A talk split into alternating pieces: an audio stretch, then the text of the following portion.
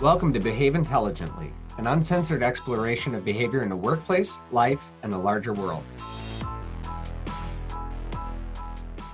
I'm your host, Jay Johnson, and thank you for joining this week's edition where we're going to talk about well, what would you do? I'm joined by some behavioral all-stars from Coeus Creative Group. Mr. Mark Garrison, how you doing today? Doing good. You? Good, thank you. Madison Bennett. Hola. And of course, our Stephanie Sim. Hi, everybody. So, you know, we constantly field questions from a lot of different people and about behavior or how they can behave in the workplace or, you know, whether it's through coaching or training or even just people reaching out to us on the website. So I thought maybe it'd be fun if we had a conversation of asking each other how you would behave uh, based on some different scenarios. And I have a great one that I just experienced.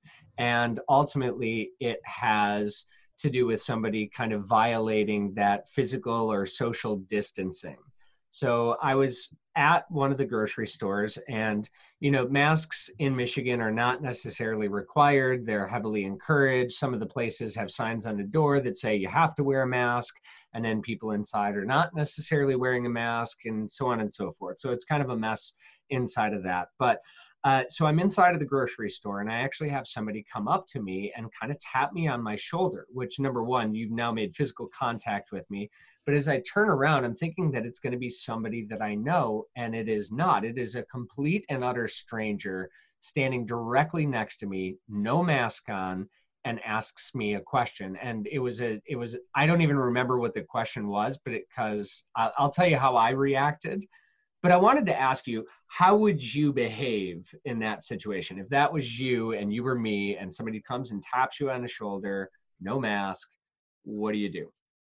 Well, I do want to start off by saying that the new mask rules start today, so businesses are required to enforce them. So that's the most recent regulation change in Michigan. It's all over the place here. For those that don't live here that are listening, yeah. if I could muster up the willpower, I would probably take a few steps back and say, "Oh, I'm sorry. Um, I want to maintain social distance," and and then maybe answer their question. I think that would that would satisfy my uh, my fear of being rude, but also accommodate my need to stay safe. See, Jay, I want to know how somebody snuck up behind you. because that like for me that's the first thing when i'm out in a store is sort of always being aware of the people around me.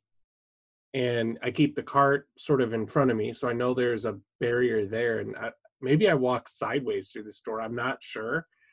Um, but the stores that have the arrows the directional arrows because i know a lot of stores have shifted to supposedly one direction traffic um, people are people don't follow that either. So i i am always kind of watching who's behind me and and what's going on. But I, I, do see that scenario where they they come out of nowhere. They're like little ninja shoppers.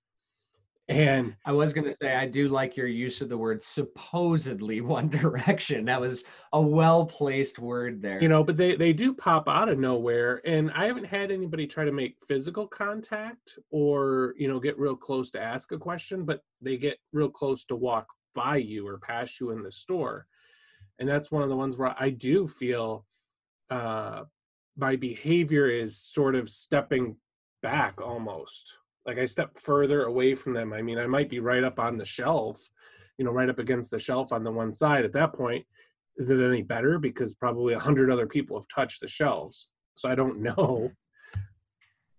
So i for those of you that are listening and you want to learn a little bit more about jay johnson uh, you're about to get a uh, you're yeah i know scary right uh, I actually, so eh, as you know, I do professional speaking. I can stand on a stage. Uh, my largest audience has been 4,000, and I don't have much anxiety, if any anxiety, when it comes to that. If you put me in a room with 20 people that I don't know and I'm in the center of that room, I actually feel more anxiety from that than I do from being on a stage. So when I go grocery shopping, especially even right now, and I've, I've always done this, I actually put headphones in and I will go through the store and I am very, very like straight focused. It's it's some it's one of the few places where like I notice a lot of behaviors if they're ahead of me, but I am doing my absolute best to just stay focused on what I'm trying to do. And I have a distraction of headphones in to kind of keep me uh, listening to classical music or listening to something that kind of keeps my anxiety down. So in in the store if you ever want to ambush me that is the absolute place to do so because i'm going to be kind of tuned into what i'm doing tuned into my headphones. So when this person put their put that tapped me on the shoulder i mean it it caught me off guard. It's quite frankly it scared the hell out of me because i just was not anticipating anyone touching me at that point in time for them to tap me on the shoulder was a massive surprise and what did they tap you on the shoulder for? I'm curious now. It was like something asking a question about the grocery store. I, it was like, do you know where blank? Do you know where I can find salt? And I like, I don't, I, I don't know. I clearly not working here. That's even that was a thought that occurred after the first nine thoughts that occurred. So uh, suffice it to say, they didn't get their answer. Um, but I, and, and I'll, I'll kind of share with you what I ended up doing. But yeah, it was, it was something that was like, Hey, do you know where X is? Gotcha. And, and I mean, I can see that happening uh, even now. Uh, when I've gone to the store, I've had some people ask questions, but usually they were more at a distance. I personally, I love shopping and I love being in a store. Right now, this is like the worst thing ever. Everybody talks about how being stuck at home is terrible. I love being stuck at home. I hate the fact that I can't go shopping comfortably. Hmm. But if you ask me where something's at in a grocery store, I can usually tell you where it's at, what shelf, what aisle. Uh, my dad's called me on the cell phone before going, Hey, I'm looking for X. Do you know where it is? You know, so but to, yeah, I don't someone, tapping tapping someone on the shoulder or getting real close to somebody right now. That'd probably creep me out a little bit. Yeah, not quite the time or time for that. Yeah. Yeah. So let me ask a counter question. What do you do if someone reacts poorly when you ask them to respect your space or the fact that you're social distancing? And by react poorly, like what what's an example? Are you thinking that they yell at you or come even closer? Well, I think that a lot of people that you find that aren't kind of respecting the fact that others might be social distancing. That kind of goes with our episode from the last week about mask wearing. You know, those are going to be people that are kind of going to be prone to being upset over being asked to respect the fact that um well it's required for businesses to enforce mask wearing but you know kind of along those lines. So for me so let me make sure i've got this. The counter question is i say excuse me um you know you you've definitely violated the six foot social distancing. I keep my cool and i say very calmly very uh, very professionally you violated a six foot social distance. Please don't do that. And then they react poorly. Yes. That's actually pretty close to what happened. So yeah no let me oh no. Oh god. Okay. Let me let me share let me share. I'll i'll kind of immediately i feel this tap on the shoulder and i'm kind of freaked out. And i i kind of turn around and i did almost what stephanie was talking about. Like i took like three steps back and i said i'm sorry you'll have to say that again but let's do so at a physical distance. You know that's that's the safer thing to do and that was all I said. I mean, it was just like I turned around, my eyes had to be wide open too, like just like who in the hell just put their hand on me. But I had turned around. I literally took two to three steps back. I probably used some kind of body language, like a hand up just a little bit, like, okay, I, I had earphones in. You can ask me that question again. But, and in the moment uh, that I said, you know, let's do this at a physical distance, you know, for safety, the person immediately's response was to step forward towards me and say, I don't believe in any of that stuff. To which my response was to step back, put my hand up even farther, and say, Well, I'm sorry, I do. And I would much prefer that you don't come in within my space. Wow. So uh, for me, I am a fire, which means that you are now really pissing me off because you are directly and aggressively walking into my driven area. Uh, and my propensity is not so much fight or flight, it's fight or fight. And you have now violated not only touching me, but you have violated a second command to say, hey, could you please keep just a little bit of distance between us? So I, in my I felt like I handled the situation despite being completely out of my norm. I felt like I handled it professionally. That if I was on the other side and maybe I violated some kind of social norm and somebody said that to me, I'd be like, oh, yeah, no worries. Uh, I was looking for X, Y, or Z. This is why the person didn't end up getting their answer. I never escalated too, too far beyond that. But um, yeah, that was exactly what happened, Madison, ironically enough. So, how would you handle that? What would you do? It's actually funny because I had my neighbor say the same thing to me. Well, not my neighbor, her fiance now. Um, you know, we were having some issues with our house because there had been like a really bad storm. And this was like in the height of the pandemic, like probably like mid March, like everything shut down. We're just getting put in the stay at home order and our front door um is a little janky. The screen is like busted out so i hear a knock on the door and i see that he's there so i opened it and he's like really close to the door and i'm kind of trying to back up and he's like trying to like show me these pictures and videos of his basement flooding because a pipe on our house came loose because of the storm and i was like backing up and he's like he's like i don't know how you feel about this coronavirus thing but i don't really believe in it. And i was like well, I respect your opinion, but I, you know, I'm trying to be safe.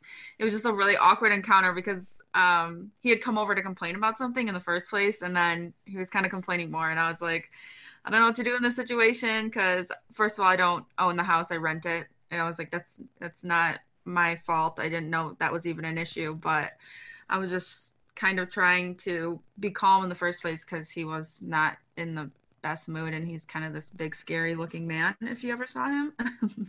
And i was home alone so i was like oh. I think one of the things that you said is is a takeaway point for our audience though. Um, one of the things that you mentioned was you said i respect your opinion.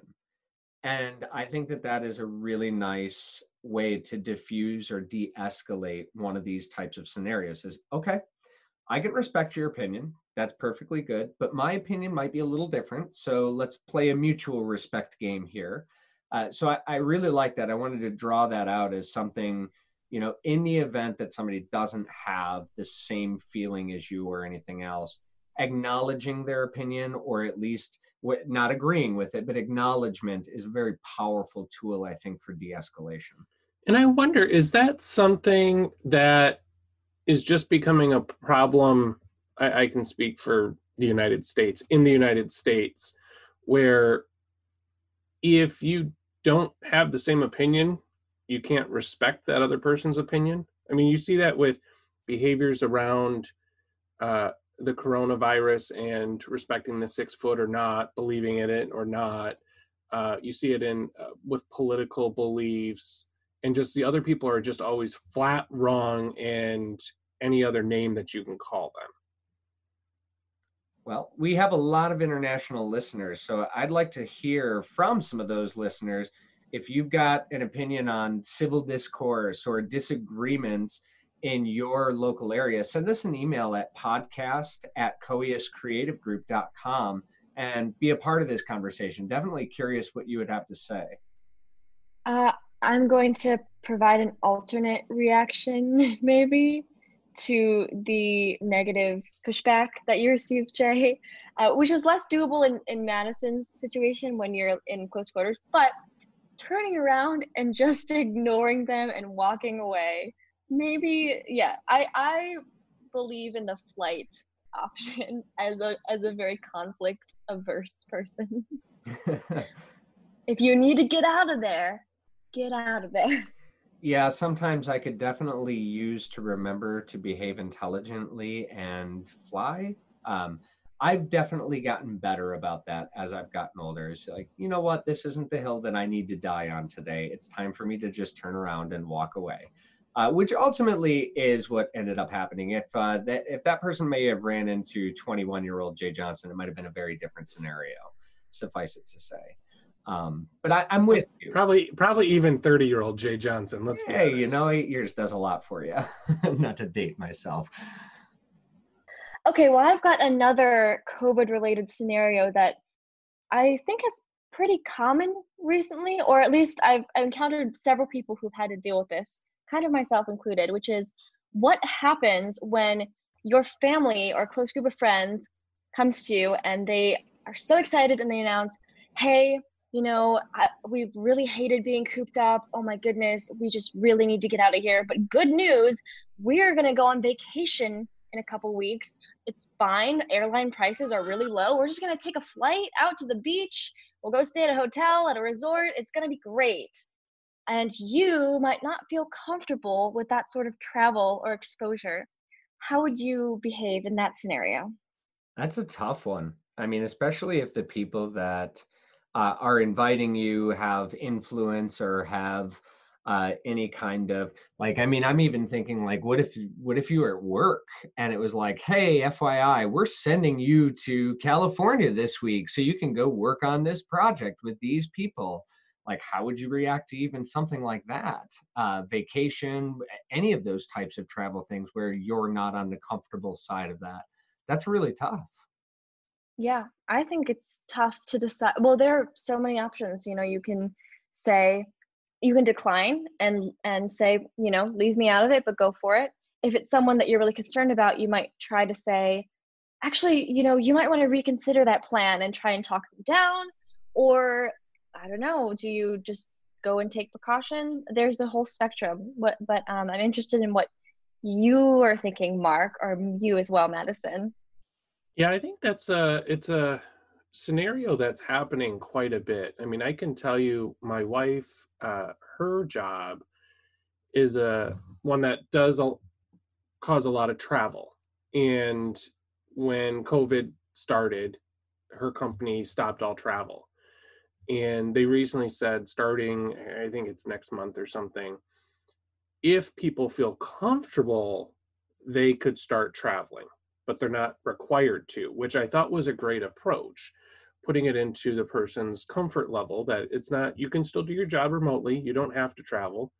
But if, for the sake of meetings or relationships or whatever you need to do, that option's there. Um, so I really liked that approach that her company took. Now, when we talk about family or traveling with friends or something like that, you know, I'm I love to travel and I have no desire to travel right now. Uh, we are going, actually, this weekend, we're going up north to my mother in law's place. Uh, it's currently empty. And usually we would go and do all sorts of stuff while we're in, in northern Michigan wine tasting, go to distilleries, go to restaurants. And we're really just going up there to do some work at her place and no plans to go out or to do any of the things that we normally would. Because that's where our level of comfort is.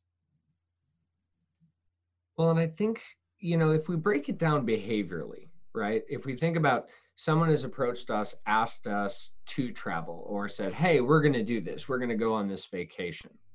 I mean the indication there is already that they have um, a lower threat risk or th- lower threat risk aversion. So at that point in time, they're either looking at it and saying the risk is not that high, or you know, in the extreme cases, I don't think that there's any risk or anything else like that. So now, in that question, Stephanie, it, it's a very complex question because you know, as one of your scenarios, do you try to convince them that there is risk? I, I would even start there and like, how would I make that decision? Like, is this because for me, I, am with you, Mark. I'm not. If I'm traveling right now, it's an out of a necessity. I'm driving as best as possible. Like, I mean, I'll. I would rather drive 15 hours than get on a two-hour flight at this point in time. Uh, right. You know, and and at least in even in the 15-hour drive, you know, I don't have to wear a mask if I'm in my car for that entire time, rather than if I was on a flight, I'd be wearing a mask for three, four hours. Would I still travel if it's a necessity? Sure. But my preference is going to be solitary travel or like independent driving type travel. So then I would, eh, yeah, like what you said, Steph, is do I even engage them in the conversation of maybe this isn't a good idea? That's tough. See, I don't. I, I'm not going to engage them at this point in time. eh, Everybody's had the opportunity to to read, learn, hear. I don't think I'm going to tell them anything that's breaking news. But if it's a family member, I might try to find different ways to like guilt trip them. Oh, that's fine. You can go on the trip, but you know, when you get back, you know, I won't be able to see you for about two to three weeks. That's what Stefan's sister was doing to his parents because they went out to California to visit her um, for her 30th. And she was like, if you guys get sick and die, it's going to be on like my conscience. but they, she, they, they were like, it's ultimately our choice. We're going to make the decision on whether or not we want to travel right now. And they ended up going. So But then that's also a scenario where if she's concerned about that and they're coming to visit her, are they bringing her some kind of bug? You know, so that, that's maybe on the same type of scenario Stephanie's talking about. But what if it's flipped? What if, what if people want to come visit you? How do you tell them no?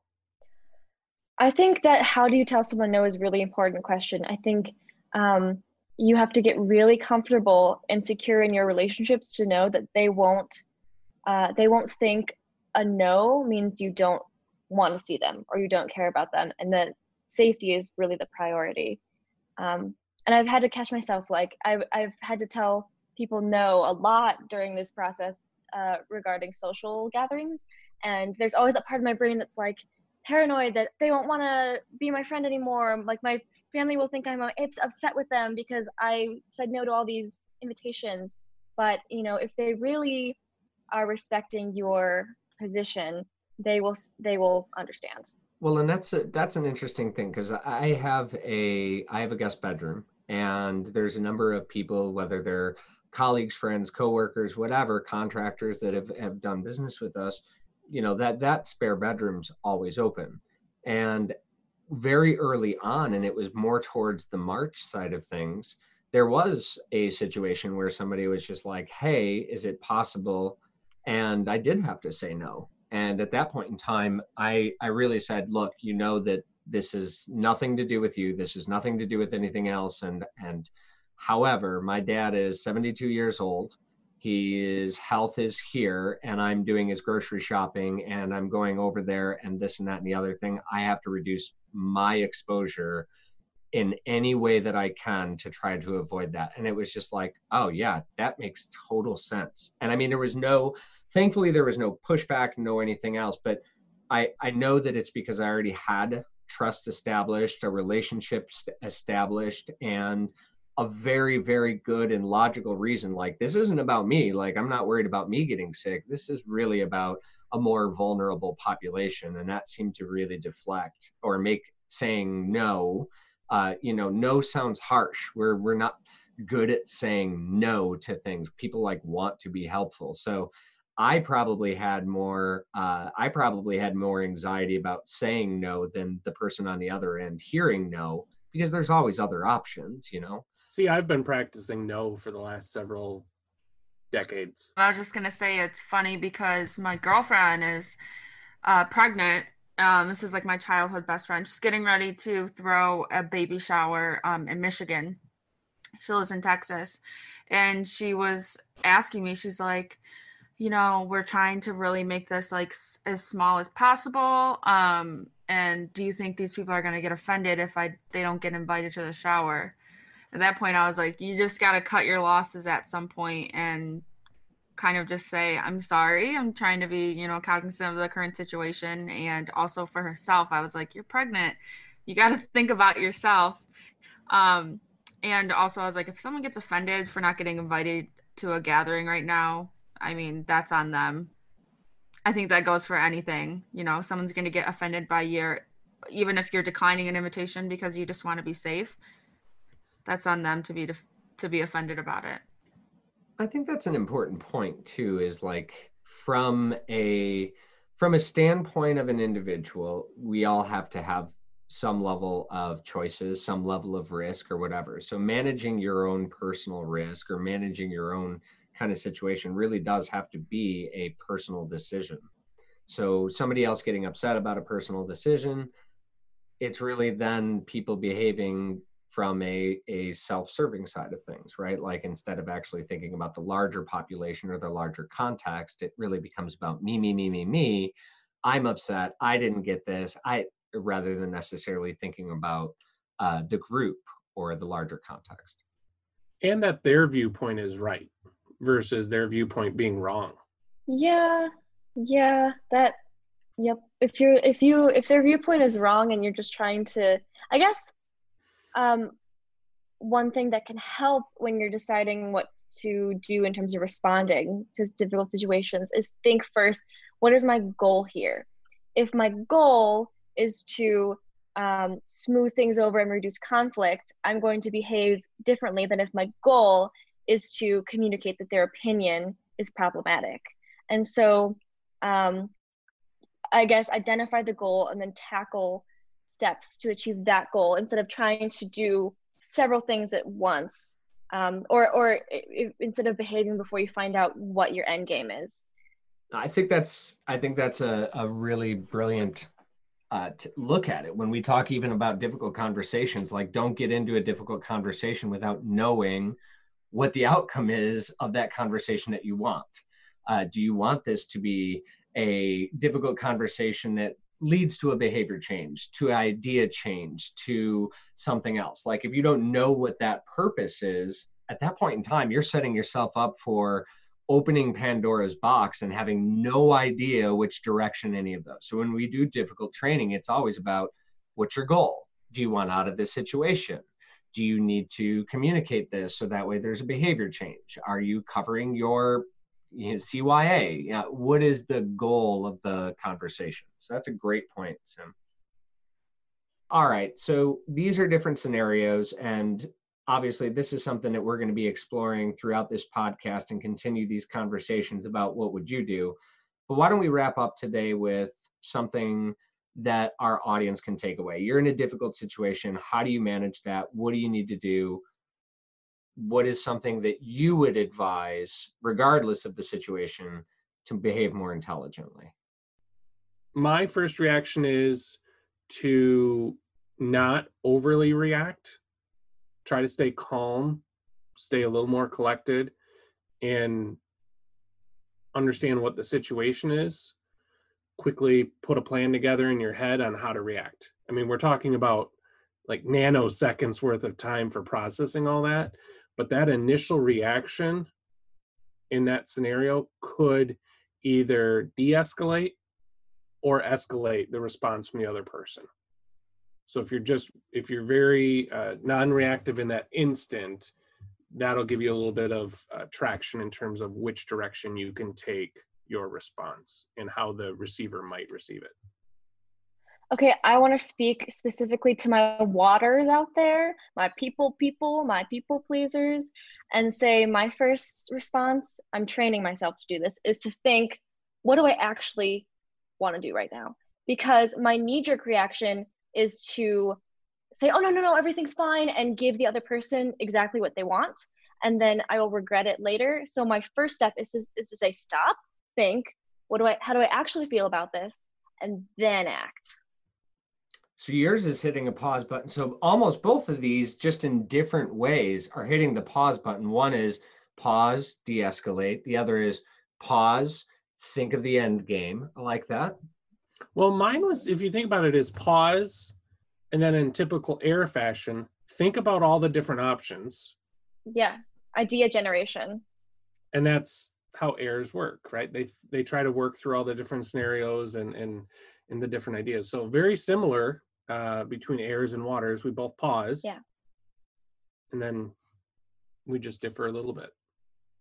So what does the fire do?